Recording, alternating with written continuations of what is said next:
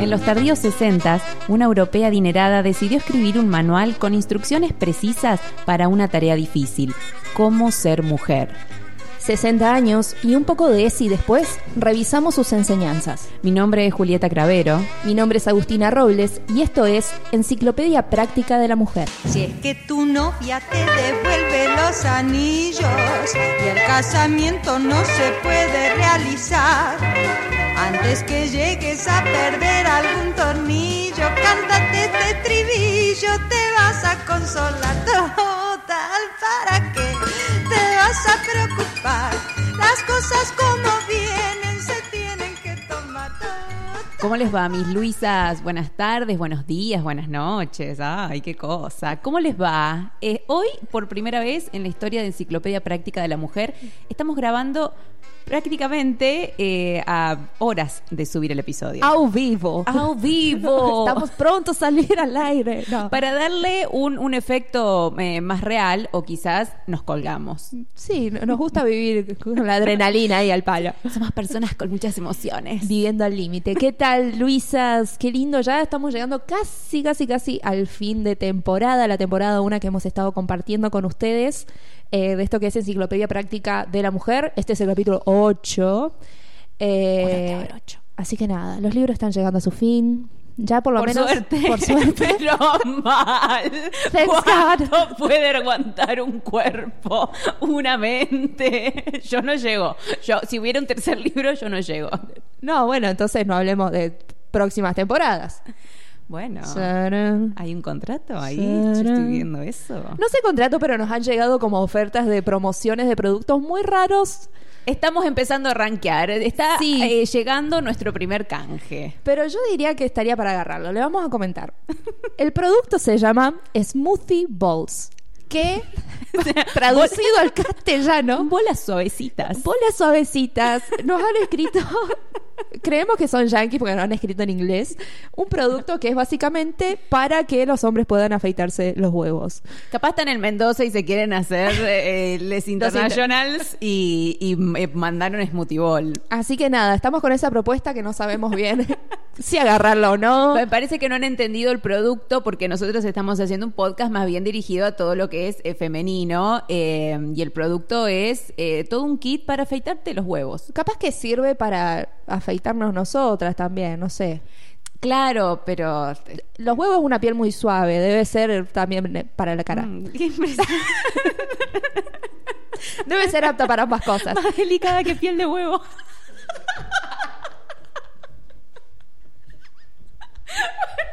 Suavecita. Provechito. Provecho, Juli. Bueno, por suerte eh, ha arrancado con mucha tranquilidad este podcast. ¿Qué tenemos el día de hoy? ¿Qué tenemos el día de hoy? Ya estamos llegando al final del tomo 2 de este libro. Eh, vamos a ir con el ajuar de la casa. Vamos a empezar tranqui y después al final lo vamos a dar con de todo. Ah, En el episodio 1, si se acuerdan del episodio 1, Si no, van a escucharlo, maldita sea. eh, tuvimos una mención especial de la Juar. sí, que yo dije jaguar. bueno, ah, lo dije 500 veces en mi casa, acordate. Ajuar, ajuar, ajuar, ajuar. Y me hizo acordar al perrito de TikTok que dice agua, agua. Entonces digo, bueno, agua, agua, jaguar, jaguar. Eh, claro, lo que dice María Luisa es que estos libros ya deberían constituir parte de tu ajuar. Exacto, ya debería ser parte de, de tu vida. Bien, el ajuar de la casa. El capítulo comienza así. No estamos ciertamente en la época en que cualquier joven que se disponía a contraer matrimonio en fecha más o menos lejana preparaba su ajuar y con él llenaba grandes arcas que perfumaba con hierbas olorosas. Esto me hace acordar directamente, ¿sabes a qué? ¿Viste Orgullo y Prejuicio que para casarse necesitan la dote? Es tal cual, o también me hace acordar al, al checklist que hace la hermana del Mr. Bingley. Onda, Sí. la mujer tiene que saber pintar, tejer, eh, bordar, Arreglar eh, muebles. Caminar bien, arreglar muebles. Restaurar muebles. ¿Qué te pasa? Un decoupage. Miss Bingley. Eh, claro que, que Lizzie eh, la mira y Claro, Lizzie, están mi amiga, caminando alrededor del señor Darcy y está ahí. Y Lizzie la mira y le dicen, mira, si yo me encontrara una mujer así me cagaría hasta las patas, porque Claro, no claro. existe. Claramente. Bien, en aquel entonces, en cuanto completaban su formación religiosa y celebraban su primera comunión, las niñas empezaban a trabajar en su ajuar de novia, ya que las jóvenes que no conseguían casarse consideraban frustrada totalmente su vida. No, y ve el adoctrinamiento de tal niñita me hace un daño. Sin embargo, por lo que a contraer matrimonio respecta, acuden a nuestra memoria los hechos eh, que oímos contar a nuestras abuelas y cobran un extraño prestigio. Todas las jóvenes aprecian en este momento su ajuar de novia, porque en estos tiempos siderales de continuas luchas y materialismos, boda significa lo mismo que ha significado siempre.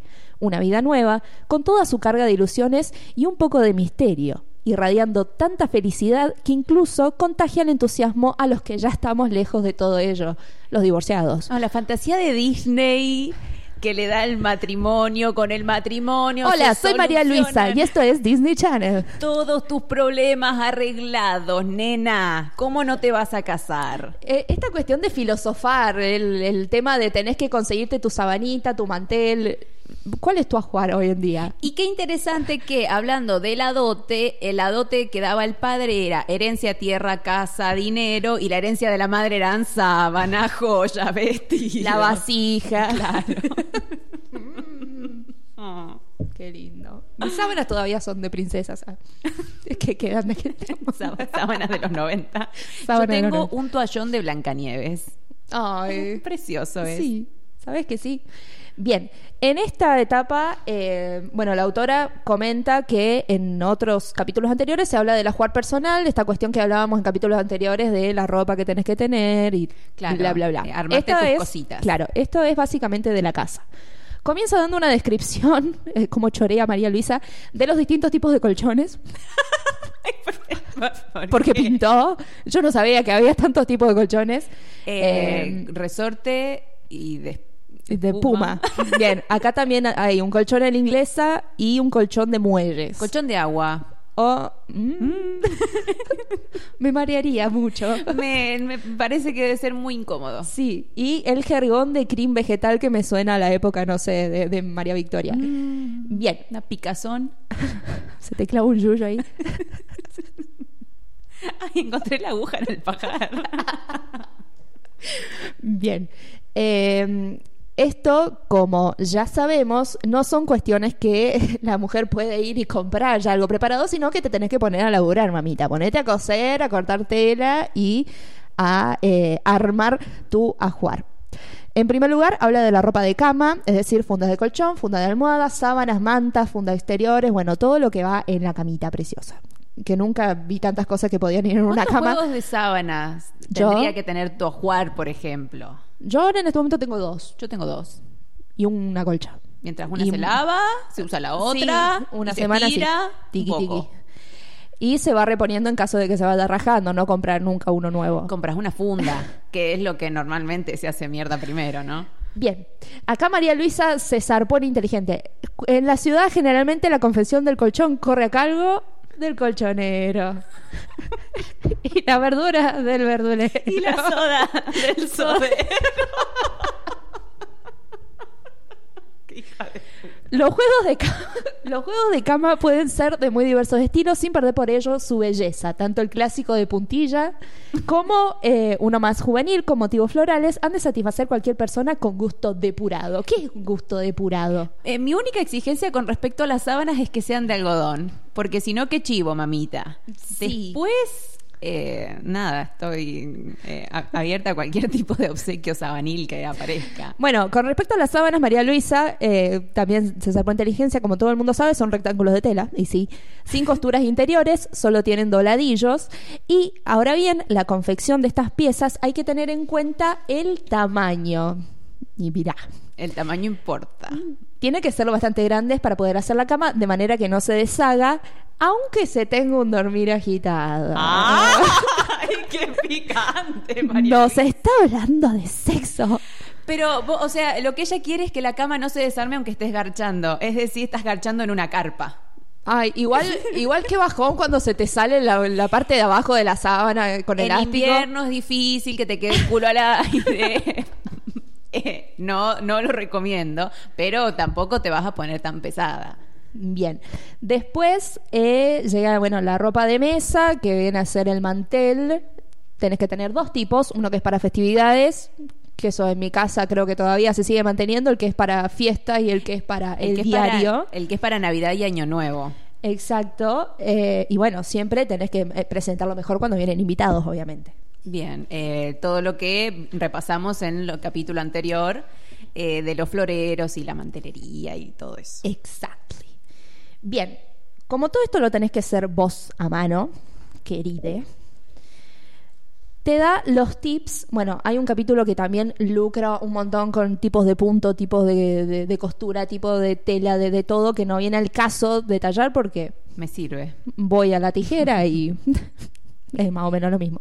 Bien. Eh, bien, te dice que la costura es una de las más bellas ocupaciones femeninas y necesita rodearse de ciertos requisitos y comodidades si pretendemos sacar de ella el máximo aprovechamiento. Ajá. Se aconseja, a ser posible, que al distribuir las habitaciones del nuevo hogar, se destine una de ellas bien sol- o, o bien solamente un rincón de la habitación de plancha o de la sala de estar para cuarto de costura, arreglándolo con lo suficiente y adecuada, pequeños y cómodos muebles, procurando crear una atmósfera de intimidad que la haga muy femenina. Ay, qué insoportable, qué atmósfera de intimidad. Necesitas una buena luz para coser porque te quedas sin ojos, María Luisa, si no. Y yo estoy feliz con una hoja y un hilo negro, nada más. Claro. No necesito más nada. Eh, mm, yo pensé casi, casi, que inge- qué ingenuo, nena. Pensé que iba a decir que tuvieras una habitación para todas tus cosas en general. Digamos, esta es mi habitación y acá nadie me rompe las tetas. Entonces yo acá, bueno, si quiero coser, si No. me quiero hacer Eh, otra ba- cosa. Te basta con un rincón y es como el rincón del castigo. No mereces más que un anda, rincón. anda a coser. A la, cos- la costurería. Anda a arreglarme el pantalón. Bien. En este rincón se dispondrá el costurero, sea de forma que fuere, pero que resulta muy útil para guardar y tener en orden todos los neceseres y la ropa que se está confeccionando o arreglándose. También hay un apartado muy interesante sobre el guardado y que me gustaría que lo charlemos. Ajá. Bueno, hay un Eh, resurgir ahora del bordado. Sí, un resurgir, pero con un poco más cuestión de lucha en lo femenino.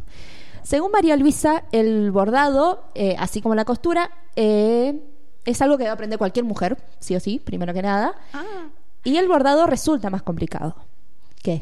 No, iba a decir que el Ah. otro día conocí un niño que le gusta bordar, un niño de 10 años más o menos, porque él se concentra mucho y, y descarga, porque pobrecito, es, si no es muy acelerado. Sí. Bueno, acá en este libro nunca vamos a encontrar tareas femeninas que se incluya algún, algo en el género Acá en masculino. este libro nunca vamos a encontrar tareas del tipo unisex, No, digamos. olvídalo, olvídalo. Bien, eh, el bordado resulta más complicado, ya que es todo un arte, seguro que sí. No necesario en sí mismo, sino que nos ayuda a embellecer nuestros hogares y nuestras propias ropas. Es una labor que ha gozado de mucha aceptación en todas las épocas de la historia. En libros y cuadros aparecen numerosas veces la figura de la lánguida dama bordada, eh, bordando, iluminada por la luz de un crepúsculo suave y largo. No, no, de nuevo, necesitas buena luz para hacer esas cosas. Bla, bla, bla, chamudo. Eh, me, mm, me aparece mucho, y, y pensando recién que hablábamos de Orgullo y Prejuicio, que Sí. qué militancia la de Orgullo y Prejuicio. Vean, vean Orgullo y Prejuicio. Eh, Qué denigrada la mujer que no sabe hacer estas tareas o que no tiene eh, mucha habilidad o mucho- Manual. Claro, no tiene, no sé, mucho fantasma. Acaba de ingresar en el estudio. No, no, no, no, no, no. Eh, iba a decir que no tiene mucho pulso. Igual me dio tiempo porque no me estaba saliendo decir pulso. Gracias. Gracias, fantasma. Eh, Sí, yo quería ahondar en esto del bordado. Bueno, hace un tiempo hice un taller de, de bordado, básicamente, con una chica que se llama Flor Miranda, búsquela en Instagram, que Le está mandamos un muy beso. bueno el arte que hace. Y charlábamos a veces esta cuestión eh, de cómo se ha resignificado estas tareas que eran solamente de mujeres, no solamente por hacerlas por obligación, sino ahora como una cuestión de lucha. Hay mucho arte, ya sea feminista, eh, o que podemos ver inclusive en marcha o encuentro, es todo bordado, es todo manual, es todo lo nuestro.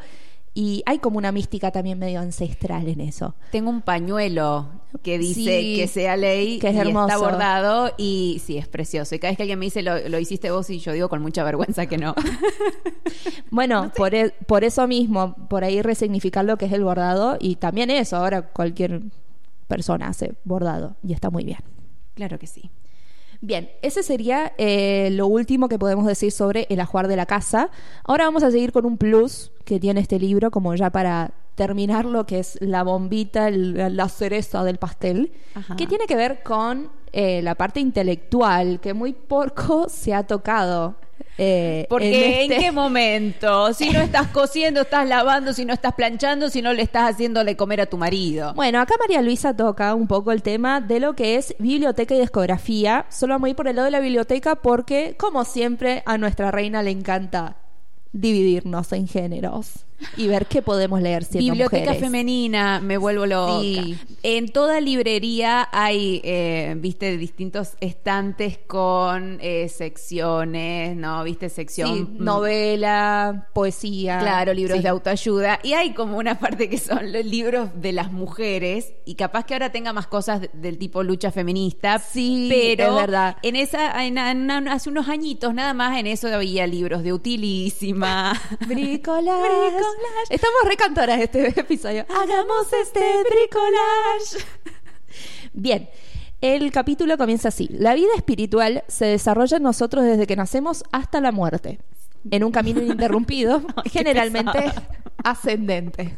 no sé. A veces quiero ir para abajo. Yo no diría eso, María Luisa. La vida diaria ayuda de forma eficaz a la formación de la propia personalidad, pero hay que hacer algo más para acelerar el proceso espiritual de los jóvenes. Ajá. Eh, no hay que olvidar que la lectura es y será siempre una fuente de conocimiento completamente indispensable. Tampoco había mucho para hacer. Porque Como cuando María Luisa escribió el libro, tampoco es que, oh, qué gran cantidad de hobbies. Ah, no, obvio. Que se pueden tener. Podés leer o coser. En mi Eh, casa eh, pasaba algo cuando era chica y es que eh, mm, la lectura se consideraba un hobby un poco superior. Yo leía muchísimo para que no me rompieran los huevos, Entonces, porque, porque se respetaba a que la niña estaba leyendo. Y yo estaba leyendo eh, nada, novela, estaba leyendo por placer. Sí, tal cual. Eh, pero si mirabas la tele o te ponías a jugar a la compu, eh, era como más retable, como que haces todo el día en la computadora. Sí, hay cierta cuestión, inclusive acá mm, de María Luisa, que además de que tenés que saber todo eso, que tenés que tener cierto nivel intelo- intelectual. Oh, Qué po- presión con eso. Poder participar en discusiones, pero sin saber más que tu marido, digamos. Sí. No lo vas a hacer quedar como un boludo. Por ahí va.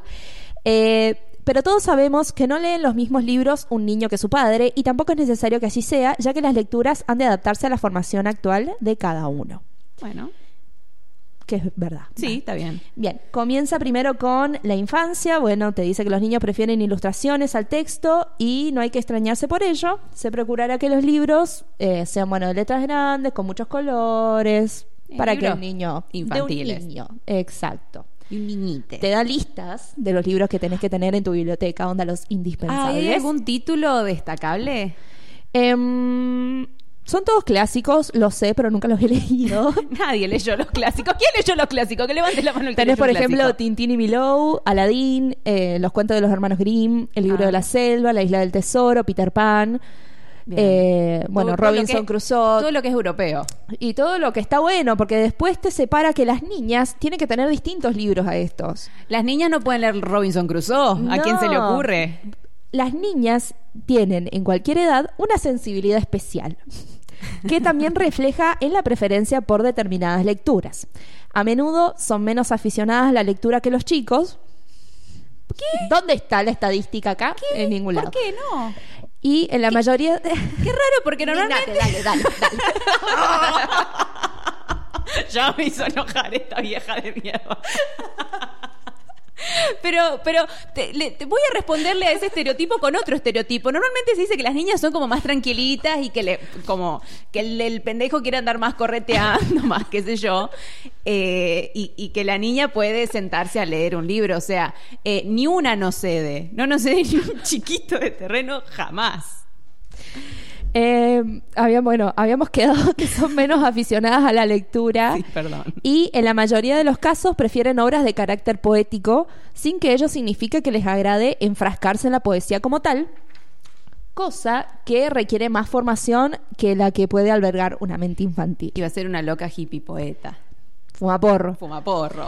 Simplemente, como todos sabemos, las niñas gustan más de un cuento de hadas que uno de aventuras. Ujú. Mentira. Y por ello se dejan seducir más Mm. Claro. por los temas que las trasladan a un clima ideal que por la acción propiamente dicha. Eh, les gusta más Blancanieves que eh, Marvel. La Isla del Tesoro. Claro. Más que Marvel. la referencia del año del pedo. Mentira. La isla del tesoro. La Isla del Tesoro. Eh, Bien, en la lista de libros que te recomienda para las niñas, eh, bueno, tenés Las Mil y Una Noches, Alicia en el País de las Maravillas, qué bueno. Las mil y una noche que la tipa está secuestrada. Es reporno y le ese tiene libro. que contar un cuento para que no la mate. Qué linda enseñanza para las pero, niñas. pero, ade- ay, es verdad. Está Durísimo, boluda. bueno, después tenés La Rosa y el Anillo, que no sé de quién es, La Bien. Canción de Navidad y eh, algo acá en francés que no me atreveré a quedar en ridículo. Ay, Eh, tu francés es precioso. ¿Qué? Tenés re lindo francés. No, no, pero este no lo practiqué. Ah. Muy bien. Está bien, Eh, perfecto. algo que me olvidé de agregar, que a los niños, eh, generalmente a los niños varones, estamos hablando, eh, que está bueno darle historias de luchas, pero tampoco de tanto, de tanto odio para no generarle eso que es tan típico en el hombre. No, no, no, no hagas crecer esa semilla que ya viene instalada en él. Sale, no, no hagas crecer el femicida que tiene adentro. Bueno, Fuerte. bueno ay, me, ay, me hizo un daño acá. Bien. Después habla de la adolescencia que posta es como que te tira la peor etapa de la vida. Un poco Eh, sí. Sí, un poco bastante. Ya con un pequeño bagaje de cultura, las primeras manifestaciones de la adolescencia se acercan poco a poco o de forma violenta, asaltándonos. Entonces, el torrente se desborda, ya que en esta época de la vida existe una ansia de saberlo todo, y todo se nos antoja posible, pues parece que nuestras fuerzas acaban de nacer. Una ansia de saberlo todo. Eh, yo diría que ta- ansia de otras cosas. Yo bailaba coreografía de High School Musical. Ay, sí. qué li- Fuimos la última generación fin- de, de adolescentes boludotas, ¿no? Ay, cuando hacían el singalón o el danzalón, que aprendías la coreo. Esa era yo, a mis 13 años. Bien, entonces agrada sufrir y ser felices a un tiempo porque cualquier gozo hondamente sentido nos lleva a una exaltación máxima. Acá sigue hablando de la adolescencia. O sea, de- de- habla de adolescentes que, que leen y un poco se calientan también. Sí.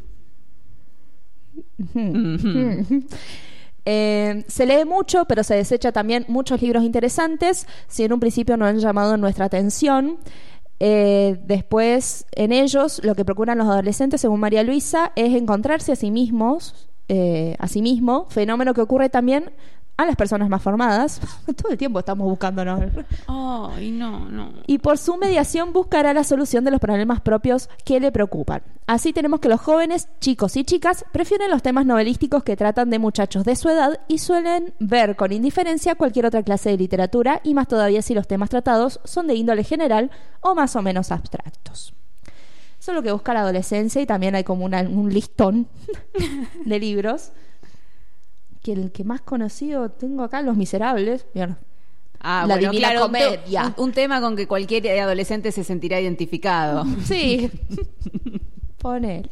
Bien, y llegamos a la madurez. Ya cuando se tiemble la. co- eh, vamos a revolver. Ya cuando se tiene la costumbre de leer y verdaderamente se sabe lo que se lee, es cuando se empieza a saborear totalmente la lectura. Este creo sería el momento ideal para empezar a poner un poco de orden en la lectura, ya que nos encontramos capacitados para calibrar estilos y autores. Nunca vi este libro, me gustó y lo leí.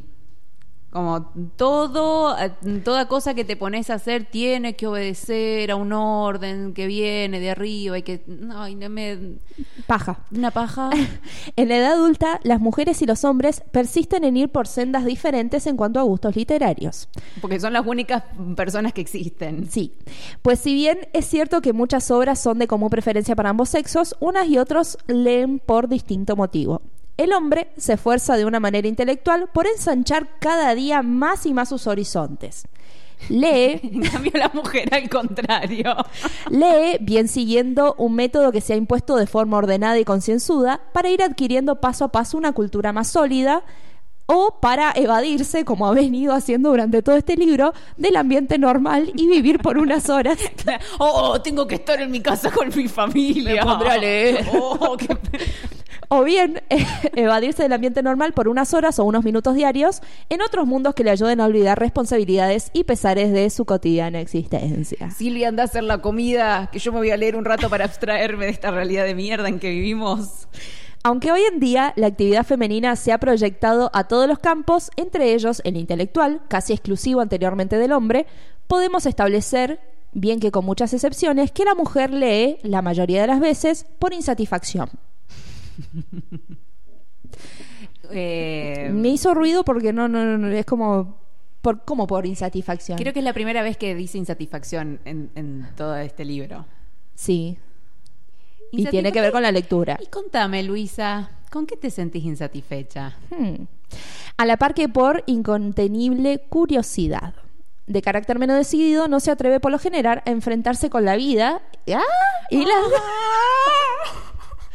y las circunstancias que le salen al paso. Entonces busca las soluciones en sus amigos, los libros. Bueno, porque no se va a estar juntando con gente. No, es como Cenicienta con sus amigos los ratones. Delirio. La, mu- la mu- la mujer que, que Es piensa loca. generar eh, Luisa termina con demencia, pobrecita, porque no puede. De manera que, para la mujer, la lectura es simplemente una búsqueda de las respuestas a sus propias preguntas. Oh, estoy agotada. Fue mucho, ¿ah? Un mo- montón. Un montonazo. Y, y falta. Eh. no, mentira. Ahí llegamos. menos mal. Chau, les pedimos mil disculpas. Un besito grande.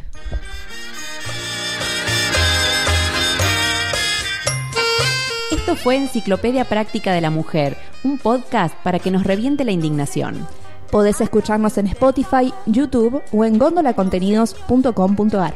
Nos encontrás en nuestro Instagram, arroba e epm.podcast, y acordate de lavar bien los platos. Yo digo sí cuando es que sí y digo no cuando es que no, no, no, no, no, señor.